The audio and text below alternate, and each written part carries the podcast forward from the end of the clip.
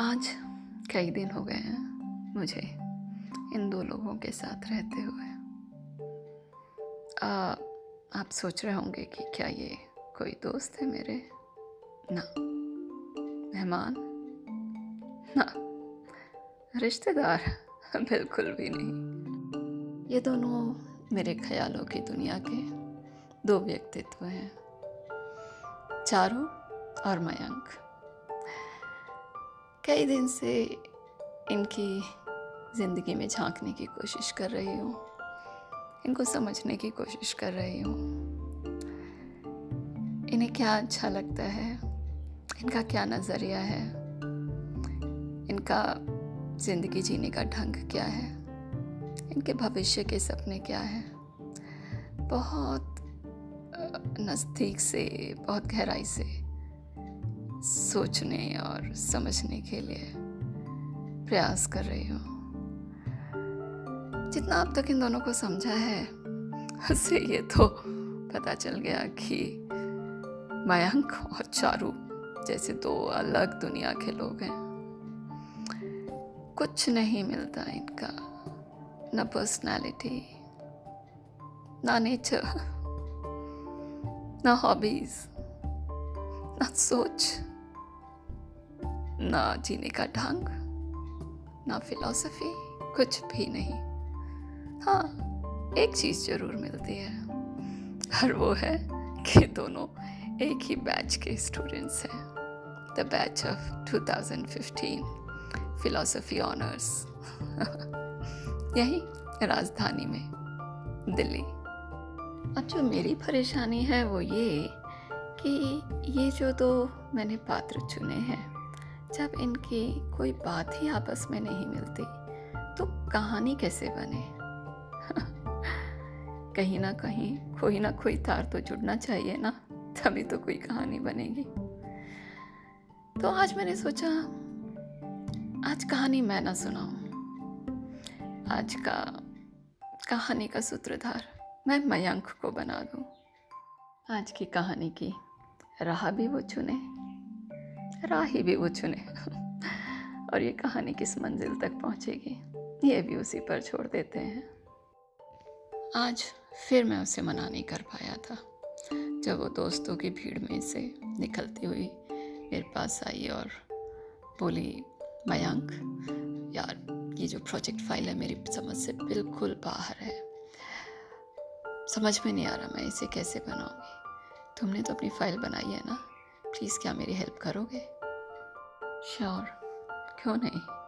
सिर्फ़ यही निकला था मेरे मुँह से उस टाइम सारे हाथ पैर जैसे जम से गए थे। यही हाल होता था मेरा, जब भी चारू सामने पड़ते थे। चारू एक तेज तर्रार मॉडर्न स्टाइलिश लड़की, जिसे कॉलेज में दोस्त ब्यूटी क्वीन कहकर बुलाते थे। और वहाँ दूसरी तरफ़ मैं आँखों पे मोटा सा चश्मा लगा, हमेशा हाथों में किताब लिए हुए कहीं ना कहीं पेड़ के नीचे या लाइब्रेरी में या क्लास के बेंच पे अकेला अपनी किताबों की दुनिया में खोया रहता। यूँ ही नहीं, दोस्त मुझे पिछले तीन सालों से मिस्टर आइंस्टीन बुलाते थे। चार भी मज़ाक उड़ाया करती थी बहुत मेरा। उस दिन बड़ा बुरा लगा था, जब लास्ट पीरियड ख़त्म होने के बाद यार दोस्तों का अचानक प्रोग्राम बना कि चलो सीपी चलते हैं। मौज मस्ती करेंगे, घूमेंगे, फिरेंगे और शॉपिंग करेंगे। और जब एक दोस्त ने बोला कि हाँ हाँ आइंस्टीन को भी ले लेते हैं, वो भी चल पड़ेगा। तो चारों ने एकदम से उसी, उसकी बात काटते हुए कहा कम ऑन प्लीज़ उसको मत बुलाना। ही सच अ बोर शायद जानती नहीं थी कि मैं पास ही खड़ा था। और मैंने उसकी ये सारी बातें सुनी। हर्ट तो हुआ था। बहुत।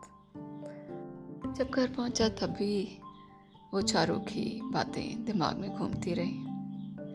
जैसे शोर मचा रही थी। बेचैन कर रखा था। सारा टाइम दिमाग में यही चलता रहा कि मैं औरों से, अपने दोस्तों से इतना अलग हूँ क्या कि उनके साथ घूम फिर भी नहीं सकता। खैर, ये दिन गुजरा और दूसरे दिन मैं जब कॉलेज के लिए तैयार हुआ तो काफ़ी अलग सा लग रहा था। क्यों नहीं लगता? क्योंकि आज मैंने अपनी शर्ट पेंट के बजाय टी शर्ट और जीन्स डाली थी और अपने वो चश्मे भी एक तरफ़ बैग में रख लिए थे। आ, बाल भी कुछ अलग से हेयर जेल लगा कर सेट किए।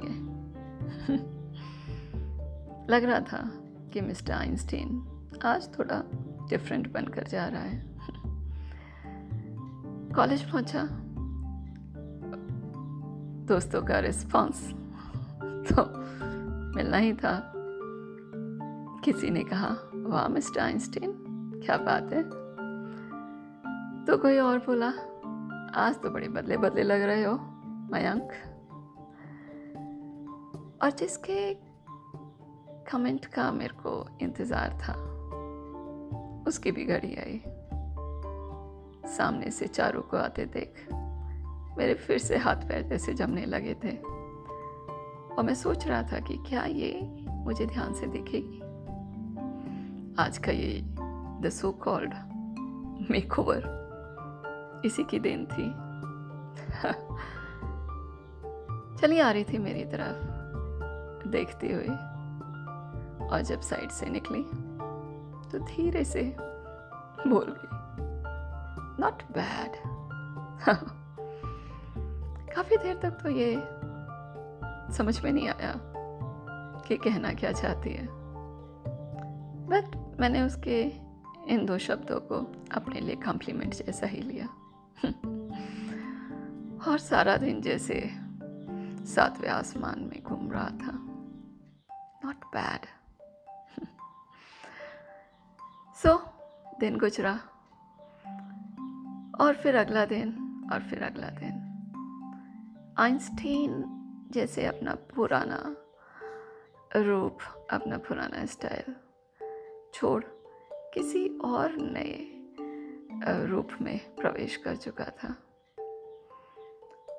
कभी कभी क्लासेस भी बंक करने लगा था। कभी कभी असाइनमेंट्स सबमिट करने में लेट भी हो जाता था। कभी कभी प्रोफेसर के पास जाने के बजाय कैंटीन में बैठकर फ्रेंड्स के साथ गपशप भी करने लगा था। तो ये था मैं अब। और कहीं ना कहीं इस बदलाव का एक बड़ा कारण थी चारू। पर मैं सोच रहा था कि क्या चारू ये जानते है कि जो भी चेंजेस मुझमें आए थे, मेरे नज़रिए में आए या मेरे स्टाइल में, या मेरी सोच में, ये इसकी देन है। क्या ये जानती है चारों? खैर टाइम यूँ ही बीतते जा रहा था, और मैं बड़ा खुश सा था, क्योंकि अब मैं उन्हीं सभी दोस्तों के साथ घूमता फिरता जिसमें चारू भी शामिल थे। एक तरह का एक्सेप्टेंस मिल रहा था। पर आ, इन सब बदले हुए हालातों में आ, इन सारी खुशियों में कहीं ना कहीं एक बेचैनी सी थी। जाने दिल और भी कुछ चाह रहा था। उसकी ख्वाहिशें जैसे बढ़ गई थी।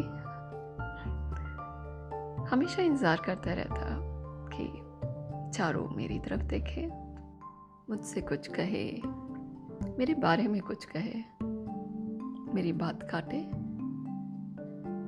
बस जैसे उसकी अटेंशन के लिए तड़प सा गया था।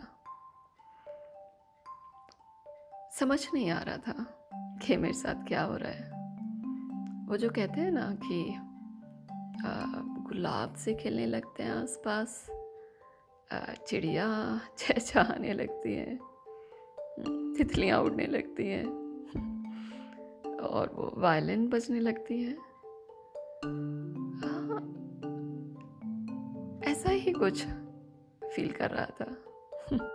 चारों के लिए ये लगाव और ये दिन पे दिन बढ़ता हुआ खिंचाव। और एक तरह से हक सा समझने लगा था उस पर। अति तो उस दिन हो गई जब दोस्तों के बीच चारों ने प्लान आ, सुनाया कि चलो आज प्रोफेसर सक्सेना की क्लास बंक करके घूमने फिरने चलते हैं। इससे पहले कोई कुछ कहता। मैंने पटाख से उसे डांटा।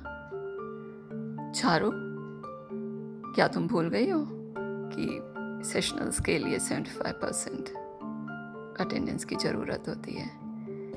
ये हर टाइम का क्लासेस बंक करना, चीज़ों को सीरियस नहीं लेना, ठीक नहीं है। तुम कहीं नहीं जाओगी और तुम क्लास अटेंड करोगी। चलो अब। बोले जा रहा था जैसे मैं। दोस्त आँखें फाड़ी मेरी तरफ़ देख रहे थे। चारों भी जैसे एकदम स्टेचू बन गई थी। और जैसे ही मैंने रियलाइज़ किया सिचुएशन को, एकदम मैं भी सक पका गया। चारों मुस्कुराई। खिलखिलाकर हंस पड़ी। और बोली नॉट बैड मैं बड़ा खिसियाना सा मुड़ा और क्लास की तरफ़ चला गया। देखता क्या हूँ? थोड़ी देर में पीछे पीछे चारों और चारों के पीछे कुछ और दोस्त क्लास में आकर बेंचों पर बैठ गए। कुछ नहीं कह पाया, बस उनकी तरफ़ देखा। और मुस्कुरा पड़ा। और अब बस लास्ट फाइनल ईयर के एग्ज़ाम्स बचे हैं। एक आखिरी मौका मिला है चारों के काम आने का। जब प्रोजेक्ट फ़ाइल के लिए उसने मुझे रिक्वेस्ट किया तो मना कैसे करता? बस दिल कर रहा है, चारों ऐसे ही मुझे रिक्वेस्ट करती रहे और मैं उसके लिए यूँ ही काम करता रहूँ। जानता हूँ ख्वाब है, क्योंकि वो अलग दुनिया की लड़की है और मैं अलग दुनिया का। हमारी कोई तार, कोई बात, कोई ख्वाब, कुछ भी तो नहीं मिलता एक दूसरे से। तो ये है मेरी कहानी।